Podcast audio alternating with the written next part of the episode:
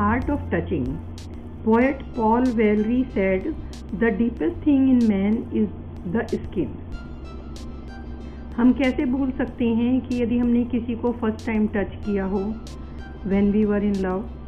American Psychiatric Association ने बताया कि एक सिंपल हग कॉर्टिसोल को जो ये स्ट्रेस हार्मोन है उसके लेवल को रिड्यूस कर देता है। कॉर्टिसोल एक ऐसा हार्मोन है यदि हम ये ज़्यादा सीक्रेट हो जाए तो हमारी हेल्थ पर बहुत ही बुरा असर पड़ता है।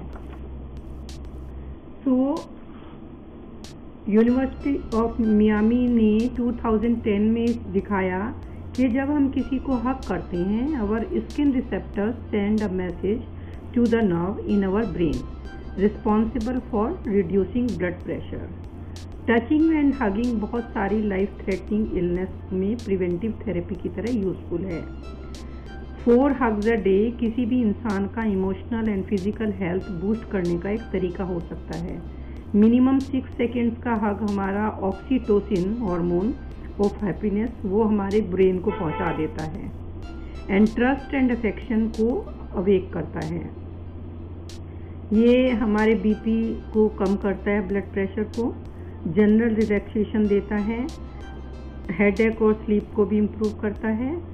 बहुत सारे आर्ग्यूमेंट और एक्सप्लेनेशन किसी भी कॉन्फ्लिक्ट को ख़त्म नहीं कर सकती जो कि सिर्फ एक हक कर सकता है। इससे एक दूसरे पर विश्वास बढ़ता है और आपस में प्यार भी। It motivate us to be successful.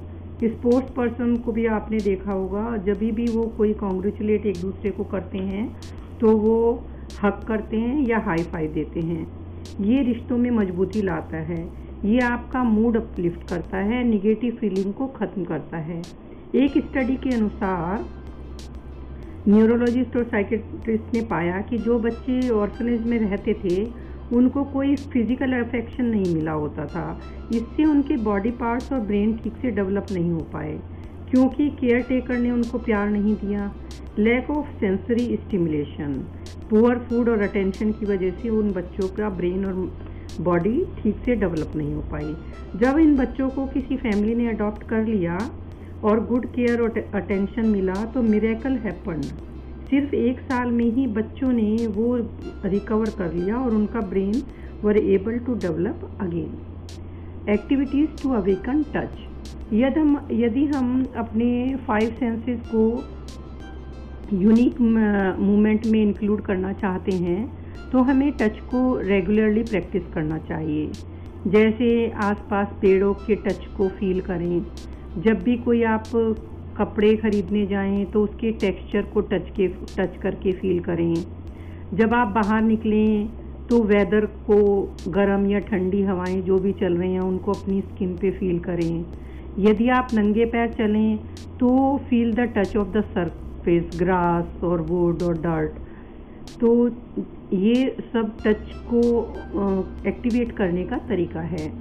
Chess champion Bobby Fischer ने कहा था कि कुछ भी इतना हीलिंग नहीं हो सकता जितना कि ह्यूमन टच। हमको बच्चों की तरह सर्कल बनाकर हाथ पकड़ने चाहिए और एक दूसरे को लाइफ में टच करके अपना हिस्सा बनाना चाहिए। या सेलिब्रेशन ऑफ लाइफ है टच करना।